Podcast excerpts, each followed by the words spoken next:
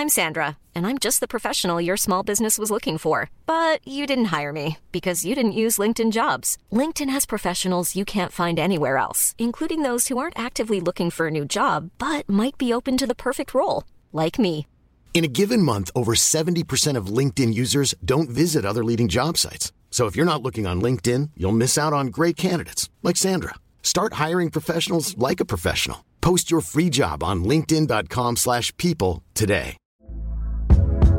Hey there, it's Michelle Norris. I'm host of a podcast called Your Mama's Kitchen. When I travel, I'm usually looking for a way to find a taste of home when I'm not at home. And one of the things I love to do when I am at home is entertain. And Airbnb allows me to do that. When I was in California recently, I rented a house that had a great kitchen. And when we were sitting around the table, we're all thinking, we're in someone else's house. Someone could be in all of our homes as well.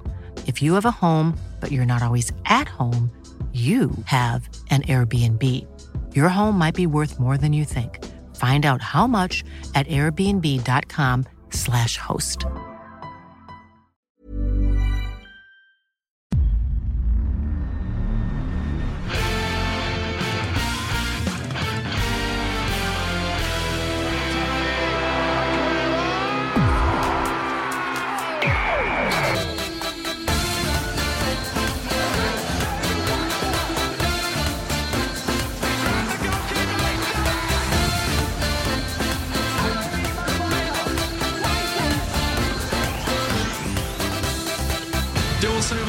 Hjärtligt välkomna tillbaka till ett nytt avsnitt av Rule Britannia. Det är torsdag morgon den femte oktober. Det är dagen efter en elektrisk kväll på Saint James' Park.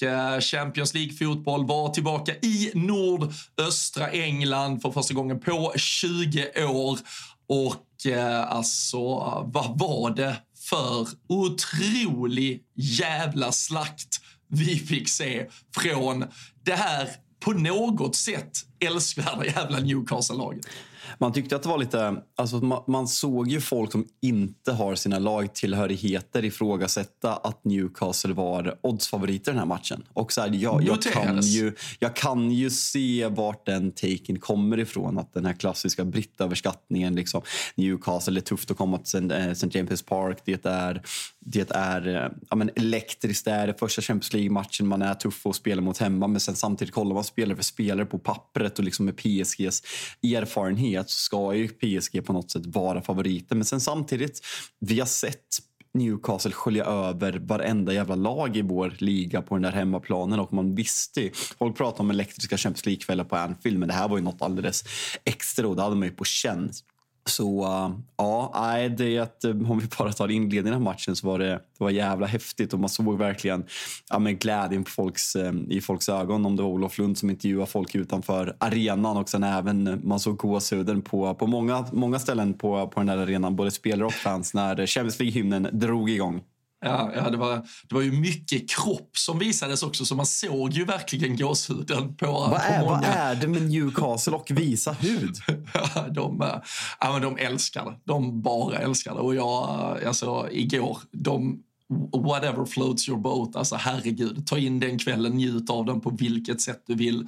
Och, och där tycker jag det, det, det där måste man i de här kvällarna så här, vi kan, vi kan sitta ofta och problematisera kring ägande, kring eh, sportwashing, kring eh, alltså, hur, vart fotbollen är på väg.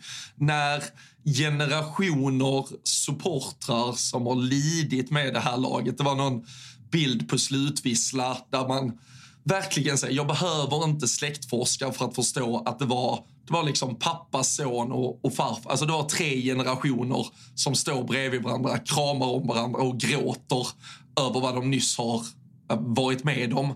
Då är det så här, alltså, så länge vi har kvar det så kanske sporten ändå aldrig helt kan förloras. Och det, det, på något sätt så blir det, alltså jag ska inte säga speciellt, men, men när Newcastle så kanske är det mest, eh, ja men det, det största av alla de här sportswashing-projekt på, på å ena sidan de senare åren, så var det kanske också den mest genuina och älskvärda Champions League-kväll på jag vet inte hur länge som jag faktiskt satt i soffan och upplevde igår. Så, så det, är, det är ju en värld, eller två världar som kolliderar på Saint James's igår. Och när väl visslan går, när supportrarna kramar om varandra, när jag ser tårar rinna, när jag ser spelare som Dan Burn och Sean Longstaff fira att de har slagit Paris Saint-Germain, då, då är det jävligt långt till gulffotbollen och allt annat. Fast att jag förstår att den är så jävla nära. Men det var fan bland de faktiskt finare jävla Champions League-kvällar jag varit med om på riktigt jävla länge.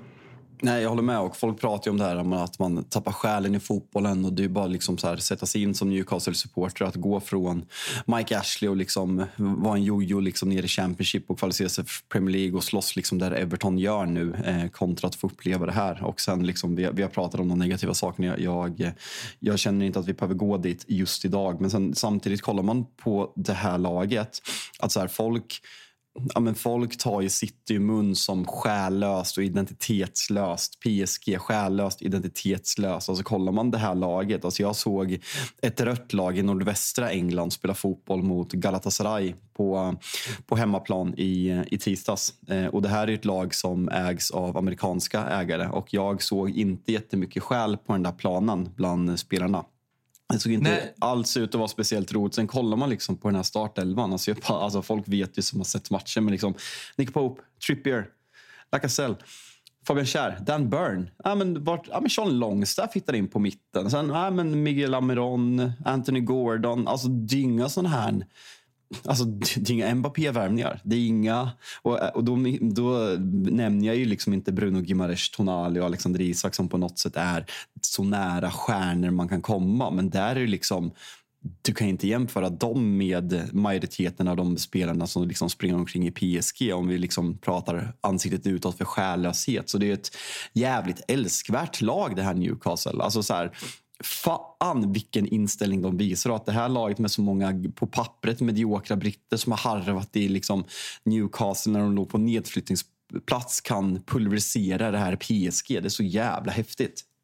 Ja, nej, men alltså det, det är ju alltså för det första, det är ju fem sex på drygt halva startelvan är ju exakt som du sa, det är för det första alltså ett, ett lag som var med i den här absoluta bottenstriden med Newcastle för, ja, men för mindre än två år sedan. Och eh, dessutom när de kliver ut till den där matchen så, så gör man det med sex stycken engelsmän i startelvan dessutom, vilket, vilket vi kan gå till både, både Liverpool och Manchester United, men vi kan ju också såklart gå till, till City och Arsenal och, och många andra lag, så, så är det inte så det brukar se ut när de engelska lagen är ute och spelar i Europa, eller för den sakens skull i ligan, och ställer ut sina startelvor. Så, så det ger ju en aspekt i detta. Och, och sen då med, jag menar, alltså med sättet, intensiteten de tar sig an de här första minuterna. Man, gud, man, man känner ju verkligen hur det är uppdämda tjugo år av längtan tillbaka in i detta finrum, höra Champions League-hymnen, och varenda människa som var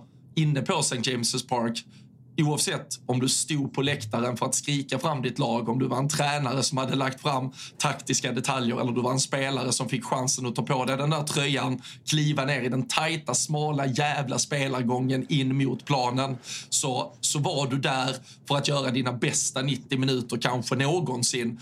Och vi såg ju ett... Och det, åter, vi, vi pratade om det lite kring Arsenal, om det var i senaste avsnitt, kring deras sätt att, att fira ett mål, att visa gemenskapen. Här visar ju Newcastle exakt de här sakerna också som behövs för att, för att göra den här insatsen. När Dan Burn vinner någon glidtackling, Anthony Gordon vinner ett pressspel så att Marquinhos slår bort någon boll. Du firar varenda aktion med publiken, och hela jävla läktaren står ju för fan i lågor från första minuten. Och eh, det, ja, men det är ju ett, det är ett kollektiv på över femtio tusen personer personer som tillsammans kör över Paris Saint-Germain här. Ja, men sådana där gester är ju så jävla viktiga, samtidigt som det där röda laget i nordvästra England ser suicidal ut, varenda spelare och varenda supporter på den här arenan. Förresten, innan vi går vidare och pratar mer om matchen, tänkte bara, vad heter det, nummer sju i P S G, Mbappé, eh, ganska osynlig igår. Är han en produkt av Messi och Neymar, eller vad, tror, vad tycker du? jag, jag noterar ett frågetecken och skickar frågan vidare till uh, folk där ute att uh, ta den vidare. Ja. Jag, jag, jag noterade i alla fall att Kieran Trippiers son hellre ville gå in med Mbappé än uh, gå in med pappa på matchen, men uh, såg sen när de ställde upp att uh, det var ingen son i alla fall som stod vid Mbappé, det var någon tjej som hade fått den här, så jag kunde faktiskt inte riktigt urskilja vem sexårige Lil Trippier var och uh, vem man till slut fick uh, gå in med, men, uh, men att uh, Mbappé var osynlig, det uh, kan vi väl konstatera. Sen uh, har han väl gjort insatser för utan att ha Neymar och Messi runt sig. Det finns, finns lite franska landslagsprestationer och annat han har på C V:t också. Ja, nej men verkligen. Men fan, P S G, alltså så här, de har ju haft en liten konstig start den här säsongen i ligan, när man liksom har varvat fina insatser mot Marseille med att se riktigt nej, men trötta ut. Och det var ju verkligen en ny start när man skulle bli mer ett lag utan Neymar och Messi. Man får in Luis Enrique som är ändå klassas som en av världens bästa tränare, som har gjort det väldigt bra i Barcelona, och sen tog han över Spanien där han imponerade med sitt sätt att spela. Men fan, det här, det är så svårt att få grepp om det här P S G. Sen samtidigt kollar man på, kollar man på laget, alltså backlinjen är helt otrolig. Donnarumma har ju gått ner sig sen han gick, men, nej, men alltså, så helt, var det en av världens bästa målvakter. Nej, men, alltså, ja. jag, jag, satt, nej, jag satt fan och tänkte på, alltså, så här, jag, nu vet jag, jag, han kan inte ens varit med på den här jävla topp tio-listan som vi diskuterade nej, för en månad sedan. Men alltså, han är klappkass. Alltså, han är... Ja, men har man blivit alltså, lurad li- över att han var ja, bra i list- Milan och vann E M, eller? Alltså list, listar du, P S G tillhör väl ändå objektivt världens tio bästa lag. Jag tror Donnarumma är den sämsta topp tio målvakten i så fall. Alltså, tror, han är då, jätt... då är inte United topp tio, va? Nej, men det, det är nu det är nu absolut. Det är inte ens topp alltså, tio i England. Nej, men alltså på Sean Longstaff, vad fan gör gubben? Och det är liksom ett så viktigt lä- Nej, det är... Um... Donnarumma, det är bara att, det är bara att tacka för uh, vad, vad han har gjort, men uh, slut som artist. Ja, men det, det kanske man får landa i. Alltså så här, det, det är så skumt när man b- blir... Jag ska inte säga att man blir lurad, för han kanske kommer komma tillbaka och bli jättebra. Men liksom den säsongen han gör i Milan och sen när han vinner E M-guld med Italien. Alltså han såg sig många som en av världens bästa målvakter. Men återigen så är vi där med överskattade italienska spelare som gör en bra säsong i Serie A. Nej, det måste jag sluta provocera. Ja, vi, vi, vi, får, vi, får, vi får se vad vi får, vad vi får lov att behålla med, när, när, när folk som är mer ansvariga har lyssnat igenom detta här helt enkelt. När vi, när vi går åt... italienarna. Men du, jag tycker vi, vi fokuserar på, på Newcastle. Alexander Isaks äh, insats. Äh, här får han ju nittio minuter verkligen i strålkastarljuset. Visserligen då utan konkurrens från äh, Callum Wilson. Men äh, nu, äh, nu kom inte målen. Vi har pratat om att det har varit lite billiga mål trots att prestationerna kanske har svajat på senare tid. Men äh, det här är väl verkligen en match man lägger till så att säga, det, det kontot av matcher som i alla fall visar på prestation, om äh, inte annat i alla fall. Ah, tycker väl ändå kanske att Alexander Isak är, alltså han är bra, men han är ju kanske topp tre den Newcastle-spelare som sticker ut minst den här matchen, om jag ska ta fram folk. Han får ju, han får ju, han får ju, sin, han får ju sin chans när Miguel Almirón gör det där väldigt snyggt placerade målet, men liksom ska bli mål, det är en bra räddning, men han skjuter den mitt på, han får ett superläge. Så nu blir det ju en match som Newcastle gör fyra mål i, men sånt där kan avgöra de här tajta matcherna mot P S G. Jag, jag tycker inte att Alexander Isak sticker ut nämnvärt den här matchen överhuvudtaget faktiskt. Nej, det tycker jag. Jag, jag tyckte han var, jag tyckte han var riktigt, jag tyckte hela fronttrion, jag tyckte Isak tillsammans med Gordon och Almirón var det som...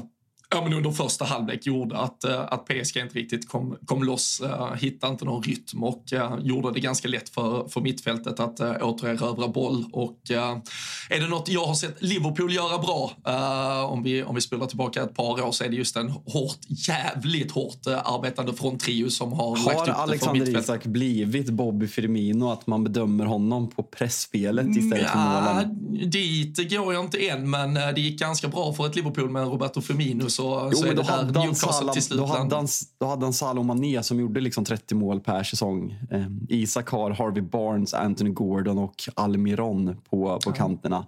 Ja, ja, Newcastle jag, måste jag, göra jag, mål. Inte, ja, jag vet att han ska absolut göra mål, men eh, jag tycker verkligen gårdagens insats går på, som sagt, prestationskontot. Så, eh, det, eh, jag, tyckte, jag tyckte han var bra, och jag tycker bara för att nämna det också då på, på den returen som Almirón.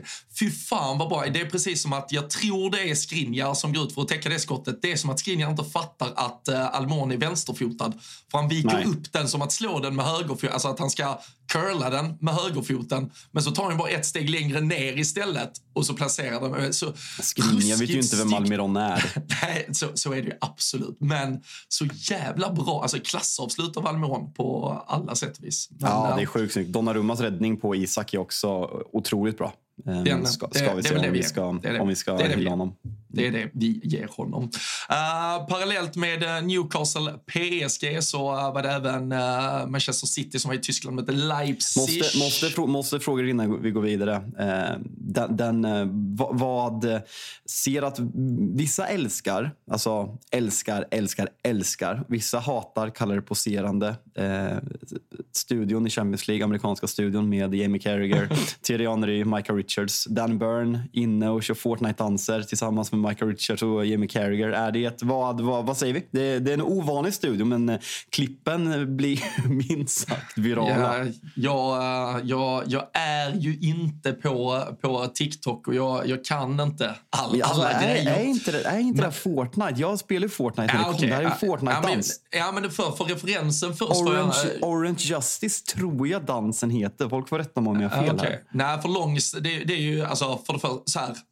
Man, ska man ta diskussionen kring studion så måste man nästan ta den i ett annat sammanhang. För när det är Sean, Sean Longstaff och Dan Burn som får stå i Champions League-studion, den kanske mest sedda Champions League-studion i hela världen, och fira fyra ett mot Paris. Alltså hur de hanterar det och vad de gör där, det, det tycker jag, låt dem göra vad de vill. Alltså det är, det är två ja, men det är två born and brass, alltså supportrar till Newcastle som har stått för en av klubbens, ja, men det är ju deras största kväll på tjugo år i alla fall, och sen får supportrar själva kanske uttala sig kring var i historieböckerna de placerar in sig. Men ähm, jag hörde Longstaff sa väl att Dan Burn brukar ju sitta på typ TikTok och så inspireras av danser.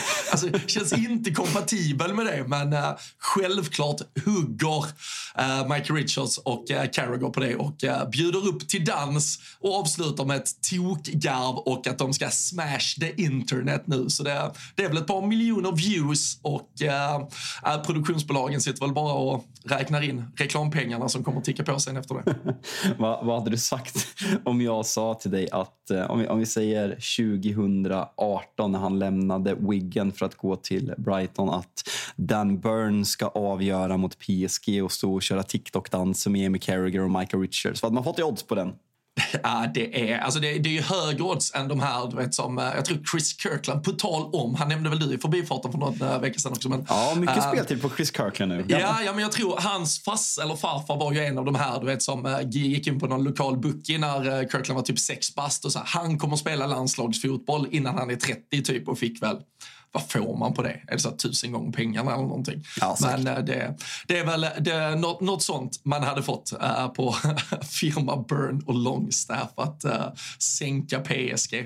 Det är, uh, nej, det, nej, det är otroligt. Faktiskt. Otroligt. Så, såg du, så, såg du, det var också kul att jag kommer inte ihåg exakt vad det var, men ni får gå in och kolla ni som inte har sett det, när, när Jude Bellingham är med på noterna efter sin otroliga insats han gör mot, borta mot Napoli i tisdags, när, när de pratar i studion om att han ser ut som eh, Henry när han kommer och Carragher i försvarsspelet, och han får in där, lite Michael Richards där också.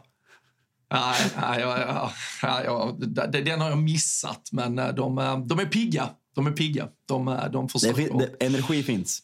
Så det, det gör det. Sen även årsdagen det... igår på klassiska klippet när Brendan Rodgers får sparken med den här memen som finns på Carragher och, och, och, och Henry. Och, och, och då förstår du vad, vad, vad vi närmar oss nu då. Årsdagen. Att Klopp tillträdde istället. Tror du, du kommer aj, se aj, det aj, florera aj, aj. på dina kan sociala man, medier? Kan, kan, kan man få bara så här... Alltså jag skulle vilja ändra om allting de sista åtta åren. Kan vi bara liksom så här, alltså replay the last eight year? För jag har inte tyckt om det här. Jag har känt mig orättvist behandlad. Är det kanske den matchen, om du hade fått gå tillbaka till en match som ska spelas om, är det då derbyt Everton-Liverpool som Liverpool, det kryssas väl och sen så får Brendan Rodgers sparken. Hade Liverpool kanske med en tre noll seger gett Brendan Rodgers mer tid, Klopp hade försvunnit vidare på sitt sabbatsår. Och så hade han tagit Manchester United. Ja, re- ah. replay. Stop the replay. Count. Stop the count, ja, fy fan. Uh, vill du gå till uh, de sista tre äh, tankarna kör. kring uh, the uh, replay uh, eller vill du prata uh, City Leipzig?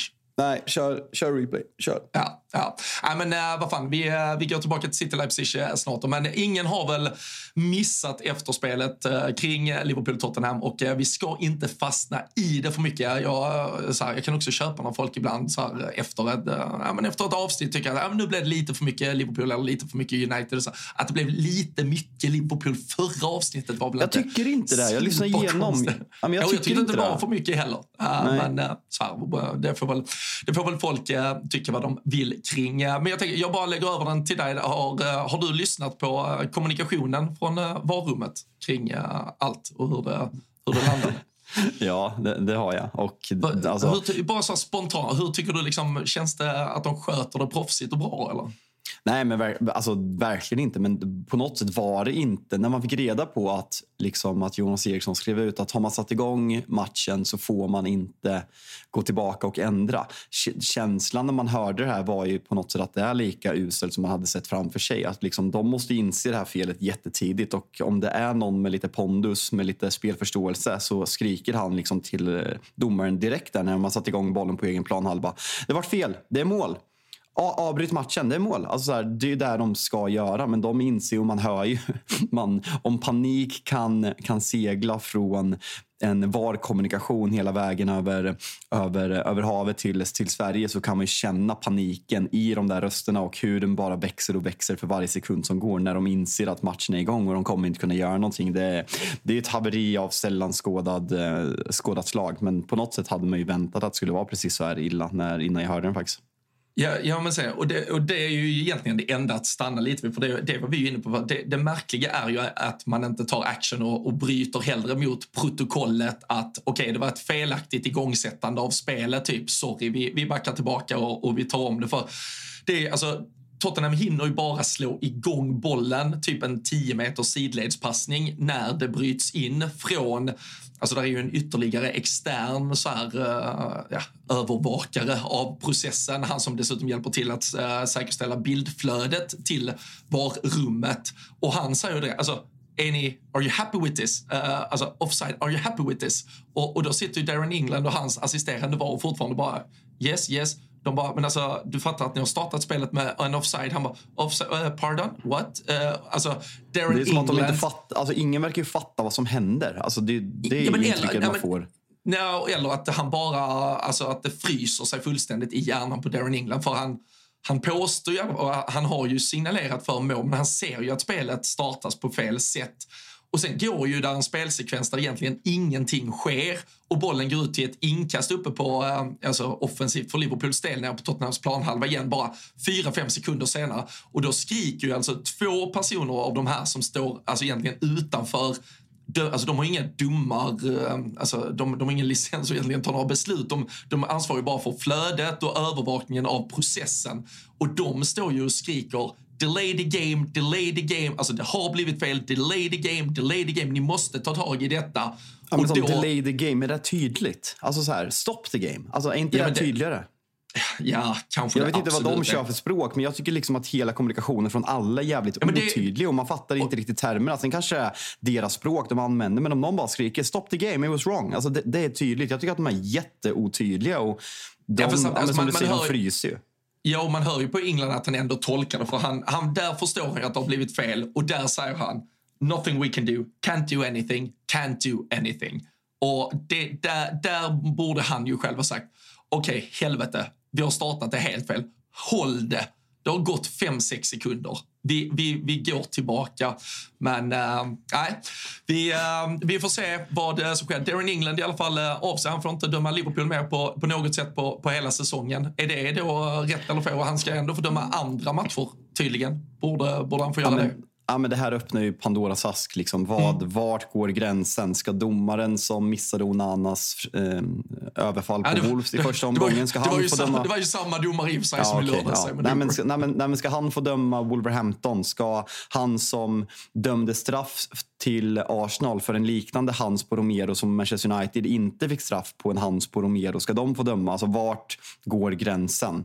Jag måste bara liksom innan vi går vidare här, eh, ska in på din tränare Jürgen Klopp lite innan, innan vi går vidare. Men jag, vad heter, jag såg något klipp nu när ni mötte, om det var Roma i semifinal i Champions League. Eh, där det är två ja, men ganska klara straffsituationer till Roma, bland annat en hands på Trent Alexander-Arnold när ni går och vinner sen. Då får Van Dijk frågan hur han ser på att ni går vidare på två straffsituationer som någon ska ha. Han säger I don't care.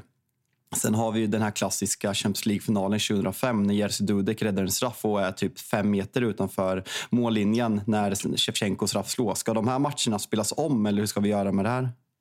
Men nu pratar så här, alltså, Liverpool fick ju verkligen iklä sig i foliehattarna initialt. Jag köper det. Uh, Jürgen Klopp, sen ska man lyssna på hela hans uttalande. Men di- diskussionen vi inte kan ha, det är det här där det är subjektiva bedömningar. Alltså en domare ser en situation, han tolkar den och vi kan tycka att domaren tolkar den fel. Här har ju domarna faktiskt tolkat situationen rätt. De har kommit fram till att det är ett regelrätt mål och sen har de lyckats facka bort det. Alltså det är ju som att någon har dömt straff men de glömmer att straffen ska slås. Alltså det är ju det, det är äpplen och päron i den diskussionen.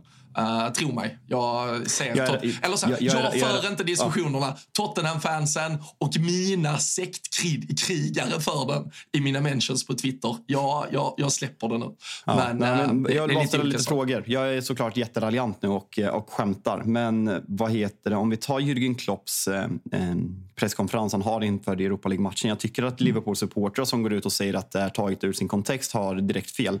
Ja, man kan lyssna på hela intervjun, men likväl så säger han, jag pratar inte som Liverpool-tränare nu, jag pratar vad jag tycker på ett eget plan och jag, det enda som hade varit rättvist är att matchen spelas om och så här, Jürgen Klopp, det finns inget vad jag tycker som privatperson, du representerar Liverpool Football Club, där du st- st- sitter och säger, gör du som tränare för Liverpool Football Club och du säger att du tycker att det hade varit rättvist att matchen spelades om och du vet hur det här kommer tolkas. Tror du, är det här Jürgen Klopp som är så arg och liksom säger saker han inte tänker på, eller finns det någon typ av Sir Alex, alltså så här, jag skulle, jag skulle precis ja, mind, till det. Mind games, för om du kommer ihåg för om det är två, tre säsonger sedan när Bruno Fernandes sköt liksom trettiofem straffar per säsong och Jürgen Klopp gick ut inför en match och liksom pratar om att United får överlägset mest straffar. Sen dess har ju liksom det varit helt, framförallt den en och en halv säsongen efter det fick United helt plötsligt ingen straff efter. Tror du att det liksom är mind games att han säger det här för att sätta en enorm press på domaren, för att domarna som dömer Liverpool ska känna, Liverpool har blivit lite förfördelade till det negativa, så vi kanske inte ska ge dem det här femtio femtio domslutet mot sig ännu en gång. Tror du att det finns det eller är det bara, eller en blandning? Vad, vad, vad, du som känner Klopp, alltså, vad tror du? Nej men absolut en blandning. Jag, alltså jag, jag tror någonstans i honom så tycker han verkligen att matchen borde, borde spelas om och uh, det, det kan man ju verkligen tycka vad man vill kring. Sen tror jag också, sen är det ju såklart en frustration och där, det, för det, den tror jag, jag tror inte alla i alla fall utomstående förstår den frustrationen. Men är inte skillnaden ja, men... att alla förstår det men man säger det inte I, för han vet nej, hur det jo. kommer ta sig emot? Ja men kanske, men, men för, för det är ju också så här, alltså vi, vi måste förstå att detta är ett Liverpool-lag som även när de har varit helt briljanta så har vi alltså, är det en gång på nittiotre poäng förlorat ligan mot nittiofyra City-poäng, en gång på nittiosju poäng förlorat ligan mot nittioåtta City-poäng. Jag har stått på den där jävla läktaren på Anfield i sista omgången, trutt in i kaklet, varit så jävla nära att känna att vi vinner den där jävla titeln, men vi har snubblat på målsnöret.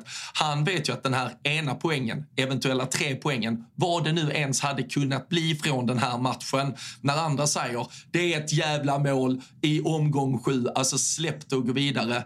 Alltså tyvärr, alltså det är ju lite så här vis av lärdom. Han vet hur viktig den potentiellt kan vara och därför tror jag han är så jävla rädd för det, vilket gör att han inte är helt resonlig och klok i det. Sen tror jag också att han bara bygger en vi mot dem mentalitet, alltså bara spinner Exakt. vidare på det här ja. nu. Alltså det, bara pratar här, vi om, det pratar vi om i söndags. Det, ja, men alltså så nu, det kommer de spinna på hela tiden och jag tror det hade vi inte tagit det, men det är ju klipp från, från eftermatchen så hur Darwin Nunes är nere hos liksom away end på tal om att bygga karaktär och känsla. Han är ju nere liksom och firar en två ett förlust med fansen och bara bankar på klubb, klubbemblemet och liksom nu. Jo, men han är ju helt, helt jo, men, i jo, jo men absolut, men alltså tro mig, alltså hade inte du velat ha någon som var helt jävla dum i huvudet i ditt fotbollslag just jo, nu till exempel? Ja, vi, vi, vi har många Robin. Ja, vi har många. Ja, ja, ja, på, på, på, på, an, på annat sätt. På annat sätt. Men, två, äm, saker, två, äh, saker, äh, två korta saker innan vi lämnar det här för gott. Det får vara väldigt eh, kort. Ja, väldigt kort, jag lovar. Vad är problemet med folk kritik på sociala medier när jag skriver en upp, alltså så här, att folk inte kan förstå skillnaden mellan alltså, att... He, amen, en, nej, men lyssna nu. Jag, vänta, ja, jag säger så här, du får en kort sak och du frågar, vad är problemet med folk på sociala äh, medier? Okay, okay. Ja, okay. Nej, men, nej, men just den här grejen. Jag går in och hånar Liverpool för Klopps presskonferens. Och sjuttiofem procent av kommentarerna är ja, men hur bra är United då? Ja. Alltså, ja, men... vad fan har det med saken att göra? Jag vet att vi är sämst.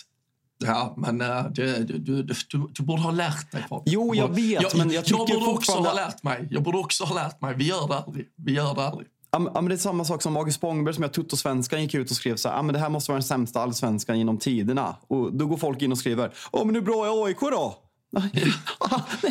Han vet att de är sämst. Han vet att de är patetiska i år. Sak, sak nummer två, eller sista saken nu. Kommer du släppa det här nu? Nu släpper vi det. Nu släpper släppt? vi det. Inga mer tweets. Nej, inga fler tweets. Inga fler tweets. Jag har Bra. fått jag har fått från högre upp i i hierarkin här att jag inte får uttala mig mer. så så nu vet du vad vi gör? Vi säger som kungen, nu vänder vi blad. Nej. Men uh, City Leipzig skulle vi snacka om. Fan vad man blir ja. sugen på den nu. Ja, nej men ja. Alltså det, det är mer att nej, alltså det är starkt att vända att man ser att det ändå finns en liten truppbredd trots många spelare borta när Alvarez kan komma in och göra det där otroligt snygga målet. Eh, annars ska vara helt ärlig, det var ju jätte jätte jätte fokus på P S G eller på Newcastle P S G igår, men alltså det här var ju tuffa grupper som skulle avgöra avgöra den här tuffa matchen som skulle avgöra den här gruppen, att man åker dit och vinner med tre ett, det är klart att det är starkt, men sen samtidigt alltså Haaland börjar ha en liten målsvacka eller ja, alltså med, med hans mått mätt så, så är det ju uh, katastrofiskt. Alltså vid den här tidpunkten förra året uh, var han väl uppe på tjugofem typ kändes det som. Han gjorde ju hattrick uh, var varannan vecka i stort sett. Så det, det är ju klart att han inte levererar på samma sätt. Uh, sen så länge City vinner fotbollsmatcher så, så kan de väl komma undan. Men, uh, men det, alltså, nu hade man två raka förluster. Man har legat under. Alltså bara det att hamna i underläge för Manchester. Vi har ju ibland sagt att de lite slarvigt kanske har släppt in reduceringar. Det är ju när man har lett med matcher med tre noll och, och fyra noll. Och vi har pratat om att Ederson kanske inte alltid är uh, den liksom, piggaste och hetaste målvakten heller. Det, det går ibland att överlista honom. Men man har i underläge nu i fyra av de sex senaste matcherna och uh, ja, men det är ju inhopparna som får avgöra här så det, alltså, det, det finns väl en större diskussion kanske att ta när vi har sett hur Arsenal City utspelas på, på söndag kring, ja, men kring var Manchester City hösten tjugohundratjugotre egentligen befinner sig. Ja, nej men att det känns att så här, vissa efterfrågat att vi ska prata mer City men vi känner väl att eh, det finns utrymme att göra det efter match mot Arsenal för då kommer vi få svar och se hur mycket Rodri saknas och hur mycket K D B saknas. Eh, sen man, man är ju hård mot Haaland, han har gjort sex mål sist, senaste fem ligamatcherna. Eh, så det, det säger någonting om vilka enorma krav man har på honom men, Nej, men det är inte konstigt efter lite... förra säsongen. Nej, och det är ju alltså, inte, inga liknelser, men det är ju lite Mohamed Salah-syndromet uh, i, i någon gång, gånger, två, gånger, gånger två version. Liksom. Man, det var länge man, sedan vi pratade Afghan, Robin. Ska vi ta ja, vi lade på Afghan? Men, och, men slut vad, vad, mentalt. Det, det kommer ju hela tiden. Det är tydligen Afghan i, alltså, igen nu i januari eller något skit. Alltså, det, är ju hela tiden. Du, det här är ju skitbra, för Onana har ju, han ska ju vara med i landslaget igen. Det är asbra. Ja. Ah, det, var, det var deppiga siffror när man fick ut någon, uh, någon slider på att uh, det var väl alltså, typ dubbelt så, dubbelt så dåligt eller hälften så bra. Uh, välj själv, men uh, det är ju inte siffror som har stärkt som vi, om vi flyttar till uh, det andra Manchester-laget uh, vad gäller er defensiv och uh, sättet att inte släppa in mål. Sen ni valde att betala en halv miljard för att göra ett målvaktsbyte i somras. Nej, det är uselt och så här folk... Alltså det, det är sån jävla kamp på Uniteds sociala medier just nu. Folk som försöker vara positiva och säger att folk sprider dålig stämning genom att vara negativa. Men samtidigt måste man ju skriva vad man, vad man ser. Och det är så här, man kan vilja tro att någon annan kommer bli en bra värvning långsiktigt. Men man måste ju fortfarande kunna kritisera hur fruktansvärt jävla usel han har varit de här första... Om det är tio matcherna när han släppte in arton mål. Och om, alltså jag...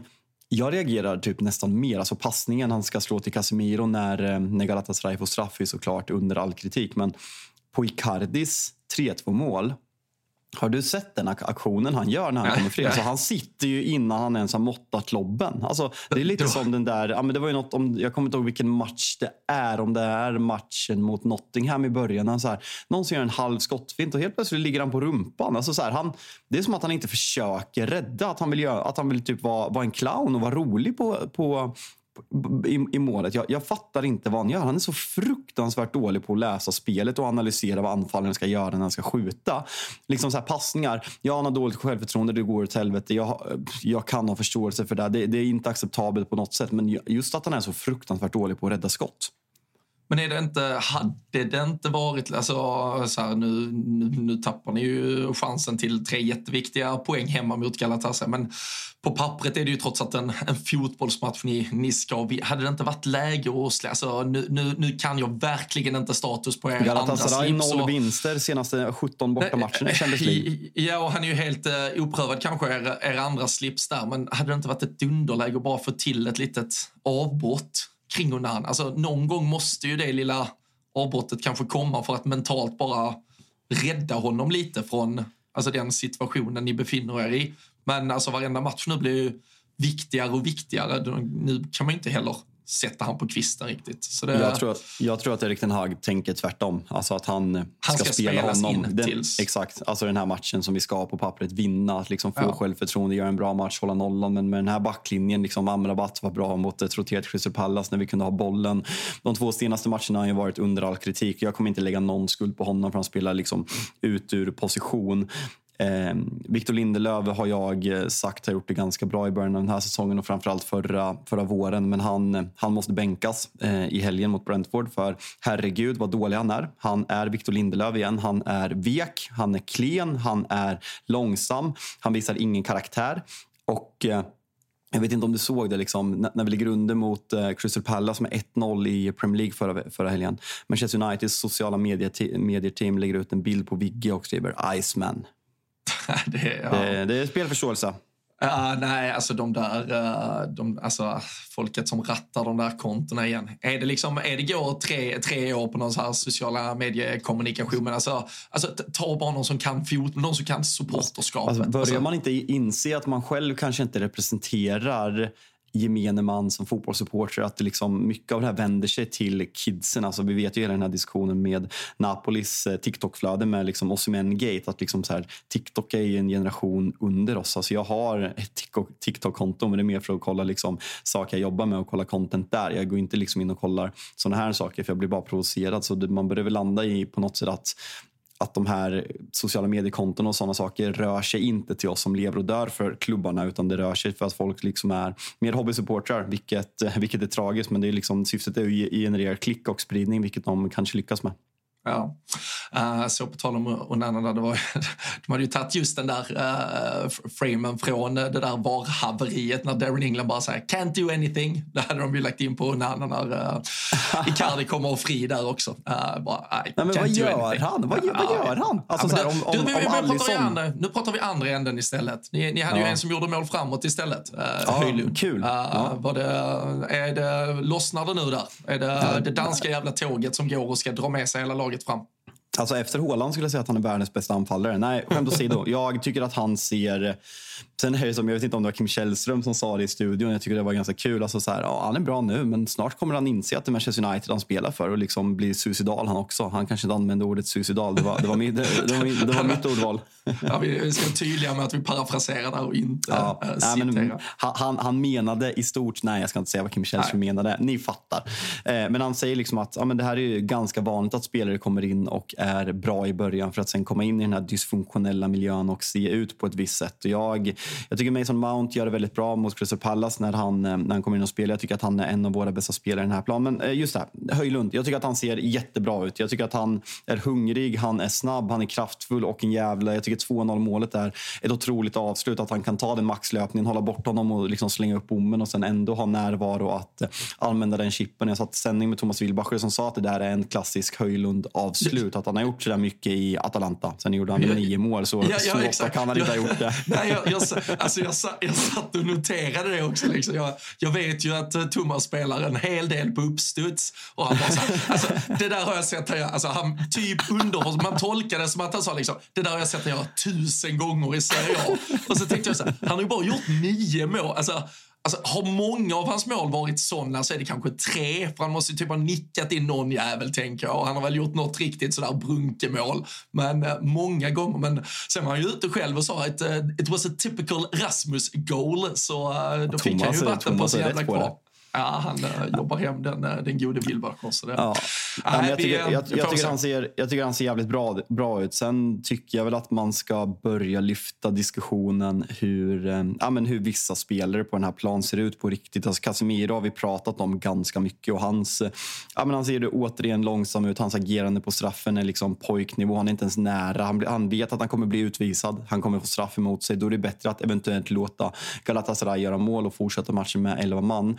Men de två som jag börjar reagera kanske ännu mer på är Marcus Rashford och Bruno Fernandes som ska vara våra två bästa spelare offensivt. Bruno Fernandes som har fått lagkaptensbindeln, det är nej men under all kritik dåligt är på den det planen just nu. Och om vi pratar att Newcastle ser ut att ha kul och eldar igång publiken och liksom är elva liksom som jobbar för varandra, så det här laget är ju, består av elva individualister som skiter i allting i grund och botten. Och Bruno Fernandes, alltså så här, jag, jag frågar mig mer och mer hur Erik ten Hag har tänkt när han har byggt det här laget.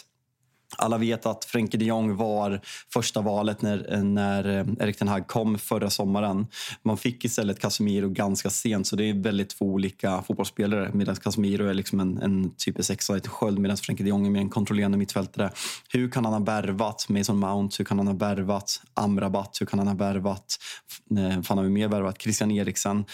Manchester United har fortfarande inte en enda spelare på det centrala mittfältet som kan diktera tempot. De behandlar bollen som en bomb. Bruno Fernandes vill slå avgörande passningar, med som Mount är mer en, ja men, rationell, liksom en, en snabb, liksom ska röra, passa fort, hitta ny yta. Han är ingen kontrollerande mittfältare. Christian Eriksen har varit det, men den är... Han kan knappt gå. Casemiro är usel. Alltså det här centrala mittfältet är så felbyggt. Och sen skadorna i backlinjen hjälper såklart inte. Och en målvakt som inte kan rädda bollar. Så nej, det, är att, det, det känns verkligen inte bra. Sen United... Alltså, jag, folk sitter och säger att det ser bättre ut än vad det är. Jag, jag ser det verkligen inte. Jag ser snarare, ja det har varit marginaler emot liksom sena Arsenal-mål på en offside från Garnacho. En straffsituation där Höjlund kan få straff mot... mot um, mot Gabriel, jag, du har straffsituationer mot Tottenham och så vidare och så vidare. Men likväl har du liksom en, en vinst i första matchen mot Wolverhampton där de är utspelade och ska ha en straff emot sig. Du har en två noll underläge till tre två vändning mot Nottingham Forest. Ja, det är en regelrätt vinst, men ändå så här, det är ju alltid små marginaler när man vänder noll två till tre två. Så liksom, och Burnley borta, det är ju Burnley som är det bättre laget i den matchen. Så att säga att United har bara haft marginaler mot sig, det är direkt felaktigt, för alla de tre poängarna, vilket är tre stycken, vilket är helt sinnessjukt, så har vi haft marginaler, marginaler, marginaler med oss. Så jag, jag är jätteorolig. Ja, nej, det, det glädjer mig att uh, höra att du är det, uh, Fabian. Det, det är den uh, lilla trösten den här veckan. Men uh, vi, uh, vi konstaterar också att uh, det spelades lite Premier League-fotboll i början av uh, veckan här. Uh, Burnley tog sin första trea uh, bortom mot uh, Luton. Uh, så uh, det blir uh, några poäng ner till de där uh, nykomlingslagen. Och uh, Chelsea tyckte jag i måndagskväll faktiskt för, uh, för första gången sen kanske premiären mot Liverpool, där, där jag stundtals tyckte de var faktiskt riktigt bra. Där såg de ju inspirerade ut, men äh, tyckte de äh, här mot Fulham också äh, var klart bättre än äh, vad de har varit i alla fall. Äh, Broja fick ju leda den där offensiven nu istället. Äh, fick, äh, fick dunka dit ett mål också. Mudryks första ligamål, fan han har varit i klubben i tio månader i stort sett. Nej, men äh, Pochettino... Äh, Ja, kan han få ordning på sina junior? Alltså, det är inte junior, de är ju införskaffade för miljardbelopp, det har vi pratat tillräckligt om, men det är, det är ju fortfarande ett, på många håll väldigt ungt och orutinerat lag i sammanhang. Alltså Conor Gallagher, visst, nu har han ju varit där ett par säsonger, men det, men det är han som leder laget med binden på armen, det är han som någonstans ska stå för rutinen, och, och resten är ju en, fan det är ju en ung och jävligt spretig grupp. Um, det, det är väl lite som med City, man vill, man vill kanske lite wait and see vad som händer nu en vecka eller två eller tre framåt. Men uh, Kanske. Alltså matchen, ja. Någon liten vändning. Alltså matchen mot Burnley är jätteviktig. Man möter alltså Burnley borta innan landslagsbehållet. Sen vi, vi pratade om det förra veckan. Sen är alltså Arsenal, Brentford, Tottenham, City, Newcastle, Brighton, United i oh. rad. Så ah, det är ett nej. otroligt jävla schema. Och liksom, så länge Arsenal, eller Chelsea ser ut som de gör nu och har de skadeproblemen de har, så är jag svårt att se att liksom... Ja, men att Broja och Mudryk ska liksom göra det mot de här lagen. Jag tror att det kan bli riktigt tufft för Chelsea. Sen, ja, man ska väl inte döma dem än, men det, det, man ska få tillbaka spelare och schemat ska vända. Men jag tror att man kommer ha en väldigt tuff run in till december. Oktober, november kommer bli tufft. Ja.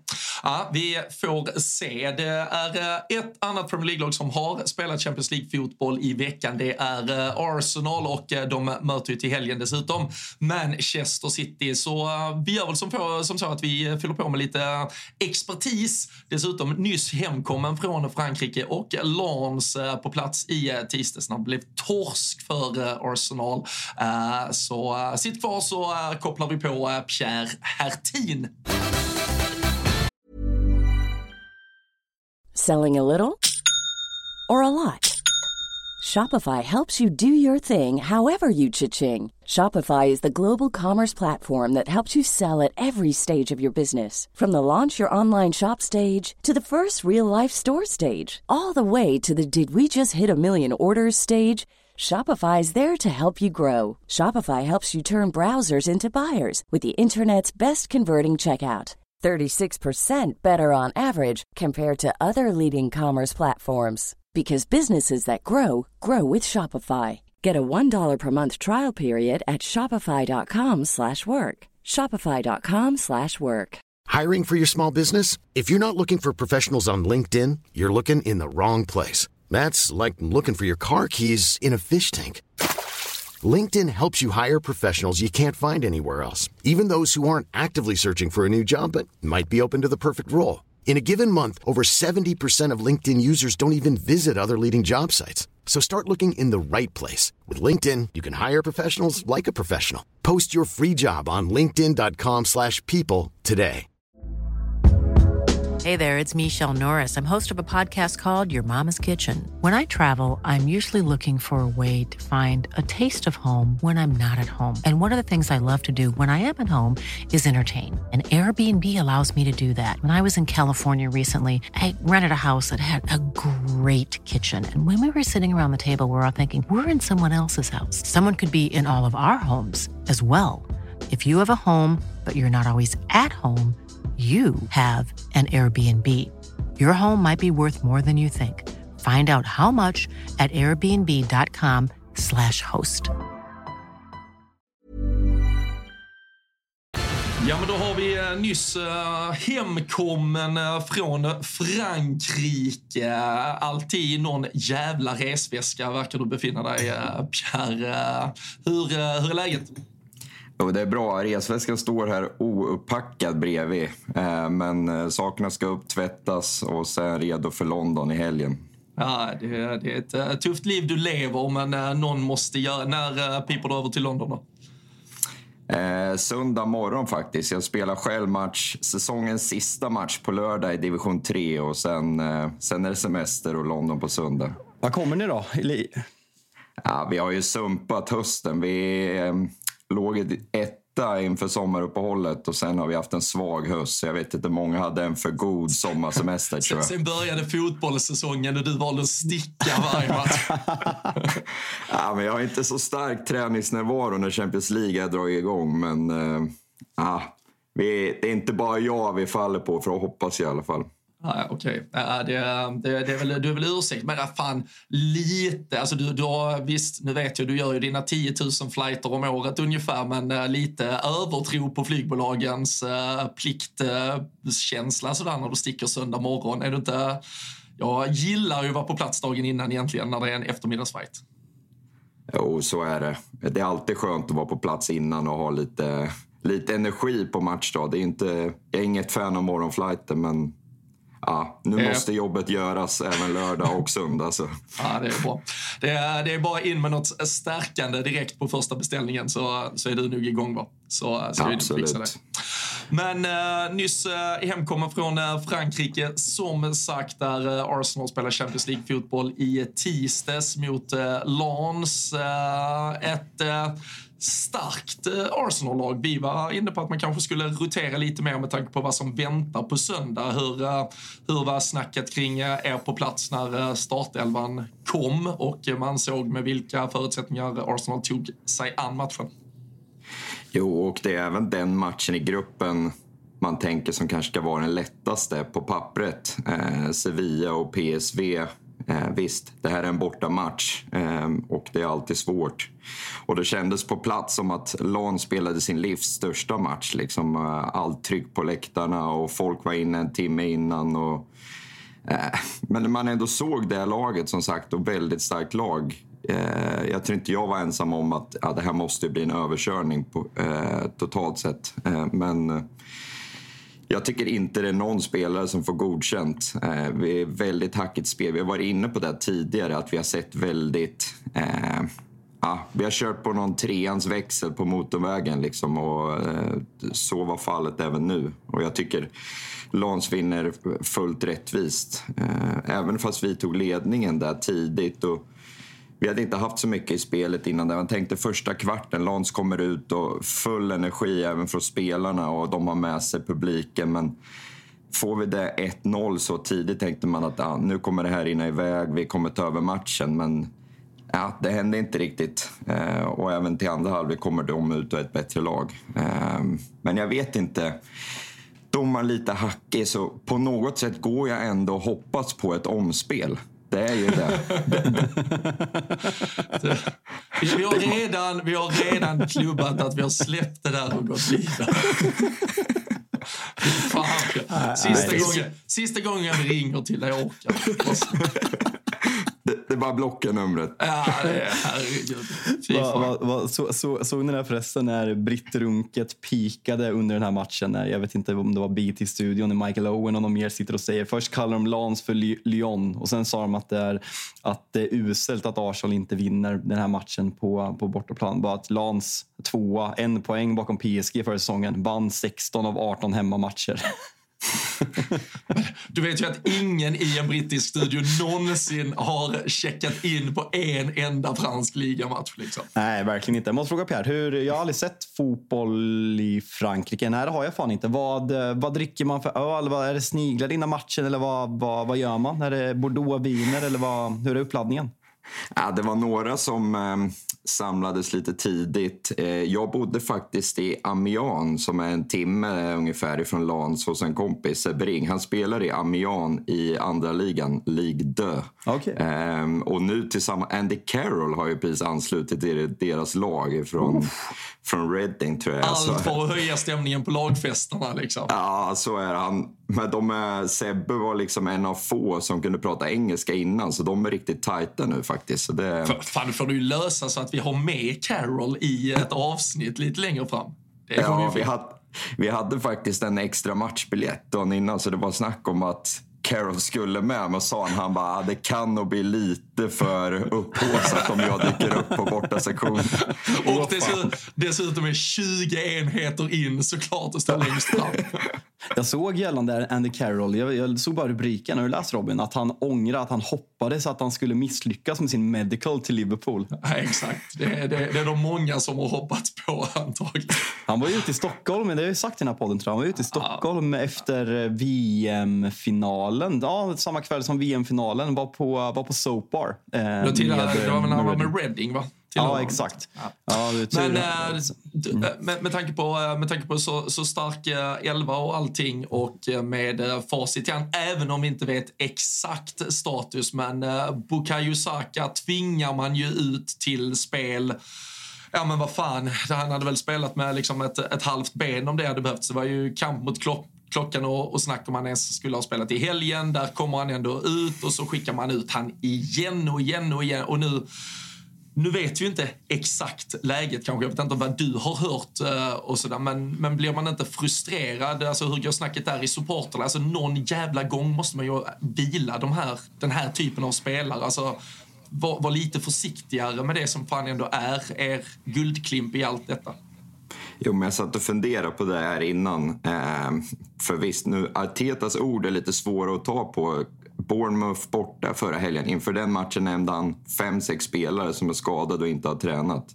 Jag tror bara var Martinell utav alla han nämnde som sen inte spelade. Eh, så det är många som har tappat lite tron på vad han säger. Och han sa direkt efter matchen nu att nej, det ser inte bra ut. Eh, och det är klart man tänker då att ja, är det ett halvår? Eh, Medan vissa då efter Bournemouth-matchen säger ja, men då startar han ju mot City på söndag efter att han säger något sånt. Mm. Eh, men just det här med hur mycket han spelar, det var väl Bournemouth för åttiosjunde raka ligastarten. Lägg där till att klubb, han spelar... Klubbrekord, va? Ja, exakt.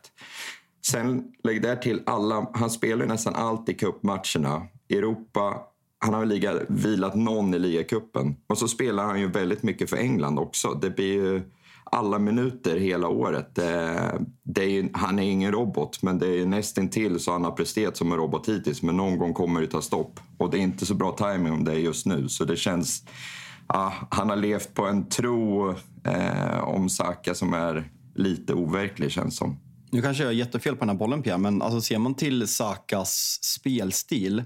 Får han inte ganska lite stryk? Alltså så här, har man klassiska yttrar i Premier League, liksom kanske Salah när han var som snabba som bäst, Eden Hazard, Cristiano Ronaldo. Alltså de fick så fruktansvärt mycket stryk. Det känns som att Saka, alltså det är klart att han får smällar, men inte riktigt på den nivån.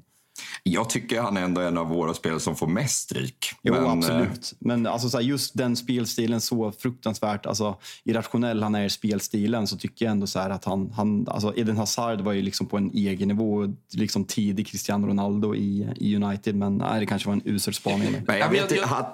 Ja, jag, jag, tror, jag, jag, jag tror skillnaden där kanske i alla fall, det är lite om man tar eh, Sa, alltså inga liknelser i övrigt, men, men han och Salah är ju väldigt mycket kommer ut brett, hämtar den och så vill du vika inåt i banan. Det är väldigt mm. mycket farligare att ta frisparken inåt om du pratar Hazard, Ronaldo, de här som levde mer på speed och kanske accelererade förbi dig. Alltså det, det är mer... Det är ju enklare att smälla någon ut med långsidan än och det blir hårdare, och det blir hårdare också. Exakt. Så det blir mer en tripping bara här när de vänder inåt. Så vi landar i en två komma fem plus spaning. Ja, det är halv, halvsvag. Ja. Steppa upp dem lite. Men, men poäng, alltså att poängkolumnen då bara landar i noll från, från det här äventyret. När vi, när vi tittar på er grupp, och du var, du var inne på att det är ju inte den tuffaste ni har. Där känner, alltså, är, man, är man förbannad över att man går lottlös och hem med noll poäng, eller är det mer prestationen som, som stör en och att ni kanske då sliter så här mycket på spelare trots att ni då ändå inte får... Alltså, enda... eventuella anledning till att slita på spelare initialt i ett gruppspel där man ska gå typ rent på förhand är ju att kanske vara färdig efter tre, fyra matcher och sortera all out sen i slutet istället. Nu blir det ju lite varken hackat eller malet här där ni, ni får ingen riktig prestation, ni sliter på spelare, ni får inte med poängen och ni måste antagligen då ändå slita hela det här gruppspelet in i mål. Nej, så är det ju. Ehm, och jag, med vår historia om att sent alltid sluta tvåa i gruppen och få en tuff lottning och sen åka ut. Det är väl det man vill undvika, och precis som du säger att, att spela ett starkt lag nu tänker man väl ska nyttja av senare när vi, och kunna rotera och fokusera mer på ligaspelet. Men äh, det, det blir ju bara dubbelt negativt när man har slitit på spelare. Men första reaktionerna efteråt både från mig och vad man hör från andra ändå att äh, det är inte... Det är inte hela världen att torska den här, men då tänker man ju mer på att vi löser det sen. Men självklart är det ju mer prestationer man är orolig över. Och flera som sa det, tyvärr inte spela City ikväll, för då, då hade det blivit blodigt. Sitter ju inte så jävla heta nu heller med sina spelare borta, ska jag säga. Men litet sidospår, Pierre. Vi pratade om det var förra veckan om Emil Smith-Rowe som fick visa upp sig för första gången på länge. Vad är status där från ett supporterperspektiv? Jag sa ju då att jag höll ju honom som, jag såg ju honom som en liksom bättre, mer modern fotbollsspelare än Saka när de kom fram ganska samtidigt. Sen har det ju varit mycket skador som framförallt förstörde förra säsongen, men finns det något hopp kvar eller börjar man ge upp där? Jag tror absolut från supporters håll att man har hopp och även stora förväntningar. Ja, men när han kom fram där, det är liksom en sång tillsammans båda om han och Saka och mm. folk, folk gillar verkligen honom. Eh, men sen undrar man ju vad han själv tänker och ser Eh, kolla konkurrensen i truppen. Se Smith Rowe sig själv som en startspelare. Även fast han haft de här skadorna. Det är ju en tuff väg tillbaka nu. Och, ja, en sån här match tycker man egentligen han skulle kunna fått starta. Om han är helt fräsch. Nu får han ju komma in. Och han, jag tycker han gör ett bra inhopp. Jag var typ tre skott i andra halvlek. Vilket är otroligt svagt. Men han kanske gör det bästa utav dem. Eh, så han visar ju att han vill. Men, men med det läget som är i truppen så känns han inte så prioriterad. Eh, och jag har svårt att se vilka matcher han ska få. Det hade ju då varit de här, ifall vi är klara att vinna gruppen, att han ska få spela. Men eh, jag, jag hoppas också på honom och gillar verkligen hur han... Han är ju en sån som driver, vad säger man i England? Man har flair, han går framåt och... Men Jack Grealish, alltså Jack Grealish-aktigt om vi... Slänga ja, oss med det uttrycket. Nej, men alltså, sen så känns det som att man kan spela på så många positioner. Du kan slänga in han på ett inmittfält. Du kan ha han som tio. Du kan ha han ute på en kant. Det känns som man har spelstället att kunna passa lite överallt. Men ja, det är väl slutprodukten som kanske saknas. Men nu är det rätt många i truppen som också saknar en slutprodukt. På tal om, på tal om, på tal om sånger, Pierre. Har, finns det rörligt på dig när du står och sjunger... Fan går den då? Waka waka six million down the drain, Kai Havertz goes again. Ja, det kan nog finnas, men jag vet inte. Jag, jag... When he scores again, då delar jag det med er. Robin, Robin det, det finns ju ett program på Sveriges Radio som heter så här, är, är den stulen eller inte? Manchester United har ju en textrad som går fifty million down the drain, Tony Marshall scores again. Dock annan melodi. Är det okej att sno en textrad rakt av så där? När man spenderar mer, tio miljoner till, då får man... Så länge man spenderar mer, det är absolut, absolut. Det, det köper jag faktiskt. Då, då ingår sången. Äh, sen, sen, sen, sen är det ju roliga Tony, Ma- to, to, Tony Marshall, som, som man eh, säger i England, liksom, att så fort han gör mål så ekar den där sången. Den är jävligt bra, men likväl. Det var ju typ fifty million down the drain när vi summerar hans jävla karriär. Så det går inte att håna att media hade fel nu när den inte har lyft för honom. Så det blir helt fel. Ja, men en bra sång är en bra sång och den ska inte överanalyseras för mycket. Det är samma som Bobby, Bobby Firmino. Jag har redan sjungit den en gång för mycket i den här podden. Men alltså, låt han gå till Saudi. Den där jävla sången ska eka över Anfield för alltid. Ja. För den är så jävla bra. Gjorde vi nyss liknelsen Kai Havertz, Anthony Martial och Roberto Firmino. Det känner jag inte riktigt. Men, tre bra äh, låtar. Tre bra låtar. Tre. Ja, och en bra fotbollsspelare. Men eh, på eh, söndag så väntar det, det stora slaget då, eh, mot det där laget som till slut eh, grusade alla gulddrömmar förra säsongen. Eh, ni var ju verkligen eh, de två lagen som eh, ja, var de enda som stack ut och dominerade ju fan Premier League-säsongen i fjol. Uh, jag tror, pratar man med City-supportrar så låter de väl däremot kanske lite som dig här nu under säsongsinledningen på den, att spelmässigt har det inte sett lika bra ut. Poängen har ju samtidigt tickat in för dem med undantag från den där förlusten mot Wolverhampton senast. Vi har ju en tajt front fyra framförallt med Arsenal, City, Liverpool och Tottenham inom i stort sett vad är det, en, två poäng på alla de fyra lagen. Och eh, nu har ni väl kanske chansen att eh, visa var ni står i förhållande till det här City-laget. Och det är ett Manchester City som kommer utan Rodri till eh, London dessutom på söndag. Hur, eh, hur är känslorna med några dagar kvar till eh, det som händer?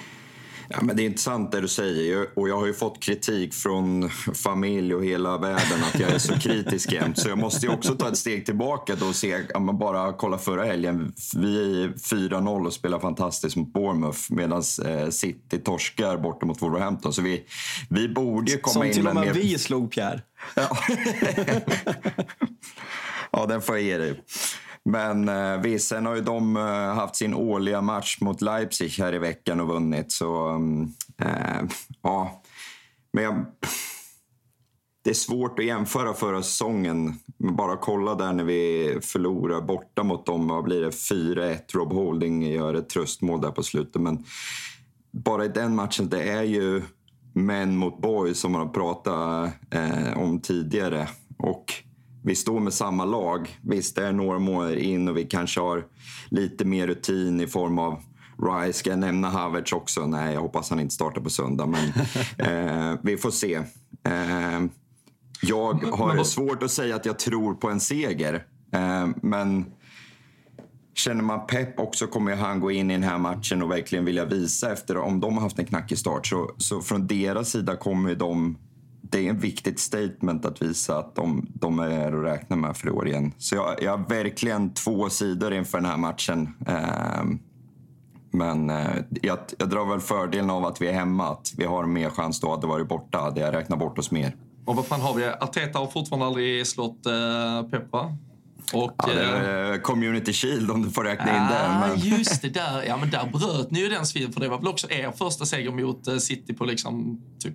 Ja, tio femton år, ja, tio år kanske. Men, men fan, äm... alltså, alltså för mig i den här matchen, alltså jag, jag håller alltså Arsenal som favorit. Jag tycker att Arsenal är ruggigt bra stundtals den här matchen på Emirates förra året. Det blev väl två noll till slut. Där sitter liksom, Pep kände väl typ början på att Pep kände nu måste vi prioritera defensiven, nu måste vi börja spela en ganska tung fotboll. Arsenal har väl uppemot sextiofem procent boll i den här matchen. Alltså man ska inte underskatta de här matcherna. Rodri, Citys viktigaste spelare. Bernardo Silva, alltså en karaktär som kliver fram de här matcherna. Och Kevin De Bruyne. De här tre spelarna missar matchen. Det är så otroligt viktiga pjäser på det där mittfältet. Calvin Phillips har visat att han är för dålig för att spela i City. Han... Ja, men ingen litar på honom. Man fick starta matchen mot Newcastle, sen var det bänken mot Wolverhampton. Liksom. Ska de spela med en balans på mitten med Matias Nunes och Mateo Kovacic? Jag kan inte se det. Jag tror att Arsenals mittfält då med om det blir Vera Havertz och sen tillsammans med med, med, Nej, med, med, med, med Rice och Ödegård. Ja, precis. Rice och Ödegård och så en av Havertz. Ja, men jag sa, jag sa Vera ja. eller Havertz. Ja. Nu lyssnar vi Robin. Eh, Thomas Partey liksom var ju tillbaka i träning. Alltså skulle man få in honom på, på den rollen bredvid eh, Declan Rice så skulle jag tycka att det är ännu bättre just för den här matchen. Så, ja, nej, men jag, jag, jag skulle fan säga att jag håller Arsenal som favorit den här matchen. Det är för att City har sådana extrema avsakningar. Sen har man ju liksom den här extremt stabila backlinjen som är väldigt bra och liksom kan stänga igen. Arsenal, Arsenal kanske kommer ha mer possession och Håland som kan göra saker från absolut ingenting. Vi har pratat om hans formdipp Pierre då han bara har gjort sex mål de senaste fem matcherna i ligan. Ja, iskall. Verkligen. Ja, jag får en sak. Eh, förlåt Robin. Eh, gällande, jag har sett lite diskussioner på sociala medier. Liksom förra året var ju alla förälskade i Gabriel Jesus och det var liksom kopplingar till att han var er Roberto Firmino, att han kanske inte gjorde så mycket mål men att han var livsviktig i pressspelet och gjorde Saka och Martinelli bättre. Eddie Nketiah kom in bra på att göra mål men gör sina medspelare kanske sämre. Vad, vart står du just i nu? Är någon av de här tillräckligt bra för att leda Arsenal om ni ska liksom börja utmana om liksom Champions League-ligatitlar? Eller börjar man kika på att man kanske behöver en, en nia? Vi nämnde Arsenal som ett alternativ när vi pratade oss i män förra, förra veckan. Det är svårt att säga. Alltså, City har Håland på topp och det är ingen annan som kan konkurrera om man bara pratar den positionen. Höjlund, hallå? Va? Ja, ni klarar er kvar i år, säkra kontraktet. Tack. Taget. Ja. Nej, men alltså det, det är klart man fortfarande pratar om att Jesus är den som ska vara nummer ett och att han är den som har mer power, den som ska göra mer mål. Om det är någon positiv grej från landsmatchen så är det ju verkligen att han, han gör det här målet och det krävs bara en chans från att vi inte har gjort någonting på tio minuter, en kvart i den matchen. Eh, men samtidigt har ju han, om bara går tillbaka till derbyt, den chansen han har när han eh, tar bollen från Madison. Han ska ju stänga den matchen där då. Eh, men... Eh, ja, jag tycker också Nketiah har tagit steg i år, men som du säger, är båda... eller någon av dem ett alternativ för att kunna vinna en liga, det är svårt att säga. Jag, jag tycker potentialen finns där i Jesus, men eh, det är kanske sista, sista året han har det i sig. Eh, men eh, jag tycker vi har tillräckligt med material i truppen för att vara med och hota igen. Eh, och vi var, vi, var med, vi var med så länge även förra säsongen och spelade stora delar med Nketiah, så... Får man ha båda hela under en hel säsong så tycker jag att det ska väga tyngre ändå. Sen, sen är det, jag vet inte vad som är så här, är Martinelli in contention för, för helgen eller han är, han är helt out? Och, och, och, och beroende på Saka då också, om han dessutom är bara, alltså, då är ni ju nere på att det är Trossard, Jesus, Nketiah i stort sett som ska vara från trion. Det är med all respekt är ju den inte kanske så. Nej, den är, alltså, den är ju rätt avgörande. Nej. Men eh, vi, eh, även direkt efter var det derbyt, eh, Han gick ut i alla fall. Men inför förra helgen så var det liksom att han skulle testas. Eh, nu var det ingen diskussion inför eh, Champions League att han inte skulle vara med. Eh, men just någon tidslinje på hur länge han är borta har inte riktigt delats. Eh, så det känns som det går vecka för vecka. Men om Arteta vill spela mind games så säger att spelare skadar inför Bournemouth, så kanske han inte går ut med full information inför City hemma heller. Mm. Vi får se, det, det släpps en engelsk landslagstrupp, det är ju lite landslagsuppehåll här efter helgen, så den, när, när folk Klant. lyssnar på detta har den kanske redan kommit ut, där kanske vi får en signal kring Saka i alla fall. Eh, är han i den truppen så bör han väl vara fit for fight. Är han utanför den, då börjar det svettas lite i uh, röda delen av norra London. Ja, det kanske är taktiskt också. Det är väl en gammal Ferguson-grej. Och... det, det, var bara för, för det var bara Ferguson som hade direktlina till F A:s uh, du vet, headquarters och ja, kunde Arteta. välja och raka vilka som skulle vara med eller inte. Arteta, Arteta har ju ingenting på det engelska förbundet. Det ska vi vara tydliga med. Klopp har det absolut inte nu. Nej, nej fy fan. Alltså. Ska jag även, fan, man ser ju lite fram emot ikväll, eller gör man det? Men man måste ju se den. Zlatan Ibrahimovic hos Piers Morgan släpps tjugoett noll noll på... Um, T V fyra Play, som man kan se via Telia. Ja, så är det absolut. Tror han kommer att prata mycket om sin tid i United. Han har ju, det har ju kommit ut lite klipp när, när man... Jag tycker Zlatan gör det jävligt bra där, för de pratar om Erik Ten Hag. Och eh, det är så tydligt att Piers Morgan vill ta honom till liksom Ronaldos sida. Att, liksom att han, kom u, han kom dit utan erfarenhet. Det är en sak att vara i Ajax och det är en sak att liksom träna världsstjärnor i Manchester United. Men då säger Zlatan, jo men man måste ju få erfarenheten på no- något ställe också. Du kan ju liksom inte... Alltså alla har ju börjat någonstans. Så uh, Zlatan, Piers Morgan vill få in honom på en, en sida, men Zlatan... Zlatan på sig, men sen så, får vi se hur hela klippningen blir när det ja, alltså, ikväll, ten, ten, Hag, ten Hags liksom bara första lite sådana pro, prova på-projekt är Manchester United nu innan han kan bli en bra fotbollstränare. Ja, det kommer inte ske. Jag ska säga det innan vi fortsätter att vi är som vanligt sponsrade av A T G punkt S E. Och närmar sig helg och eh, ni vet är redan det här vid det här laget att eh, Spelsrum och Olen kommer i samma flöde som eh, Rule Britannia på fredag tillsammans med Daniel Olenklint och Thomas Wilbacher. Det finns spelsystem på, på Big Nine eh, av Marcus Tapper och Daniel Olenklint som kommer in på A T G punkt S E snedstreck tutto. Glöm inte att ni var, måste vara arton år för att spela, och har ni problem med spel finns stödlinjen punkt S E till hans.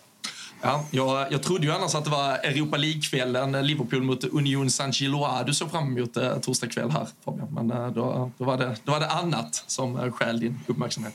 Ja, ah, det, det ja. verkligen. Det blir, Freiburg West Ham kanske. Ah, okay. får, Man, de, alltså, de, de är bannade va? De får inte åka på den va?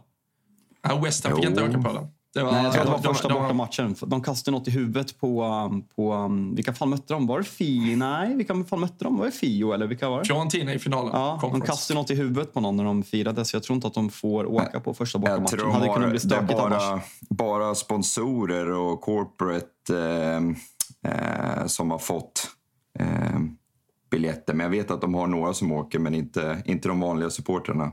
Nej, exakt. Ja. Noll, noll, vet jag, noll, sy, noll sy där garanterat. det, det, det, det, det finns ju en del West Ham-supportrar som har bara sagt till frugan att de har matchbiljett och ska dit och ingen ja, kontroll. Ja. De ska ju bara vara i Freiburg hela helgen och, och supa till det. Brighton åker till Marseille. Känns inte ja, det lite så? Känns inte det, det lite mycket redan igår ju.